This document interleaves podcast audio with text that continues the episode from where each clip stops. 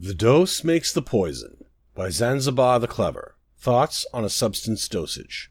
The key to the poisoner's art lies in a thorough understanding of how a substance's effect on a person vary depending on amount or concentration of the substance. Let us take for an example leaves of heart's ease, a common anodyne found in every pharmacopoeia. The leaves are brewed as a bedtime tea by those who have trouble falling asleep. However, if the leaves are dried and converted to a powder, one can create a powerful soporific. Six grains of this, added to a night watchman's ale, are almost guaranteed to put him in a deep sleep within a quarter hour. Give him 24 grains, and he'll never wake again.